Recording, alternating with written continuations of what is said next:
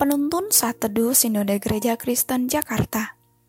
Senin 26 Juli 2021 Judul Renungan Cerdik seperti ular, tulus seperti merpati. Nats Alkitab terambil di dalam kitab Matius pasal 10 ayat 16b Sebab itu, hendaklah kamu cerdik seperti ular dan tulus seperti merpati. Pada tahun 2009 di South Carolina, Amerika Serikat dikejutkan dengan sebuah berita mengenai perampokan yang tewas setelah menggunakan cat semprot pada wajahnya untuk mengelabui petugas keamanan. Perampokan memang berhasil, namun pelakunya pada akhirnya meninggal oleh karena keracunan cat semprot yang dipakai pada wajahnya. Dia meninggal bukan karena kecerdikannya, mengatasi masalah, tetapi kebodohan atas tindakan kejahatan. Seekor ular harus cerdik di dalam bertahan hidup. Dia harus cerdik untuk melindungi kepalanya supaya tidak diremukan, supaya tidak mendengarkan suara pembaca mantra yang pandai, dan untuk berlindung di dalam lekuk-lekuk di gunung batu.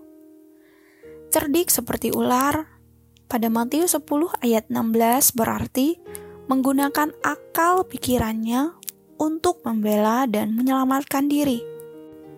Cerdik berarti pula bijak dalam bertindak agar tidak mendatangkan masalah bagi dirinya sendiri. Seekor merpati ketika diserang oleh burung pemangsa, dia tidak memancing keributan dan menjadi terpancing karenanya.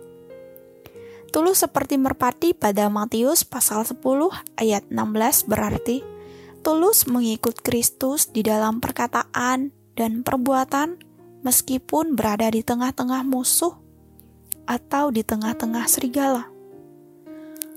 Menjadi murid Kristus bukan berarti hidup dalam kenyamanan, tetapi di tengah banyak kesulitan, bahkan ancaman. Murid Kristus adalah utusan Kristus yang menyatakan kasih Kristus di tengah kegelapan dunia. Sehingga setiap orang yang belum mengenal Kristus dapat percaya kepadanya melalui sikap hidup yang seturut kebenaran firman Tuhan. Bagaimana seorang dapat mengenal Kristus jikalau kita tidak cerdik dan tulus di dalam menghadapi dunia yang penuh kejahatan?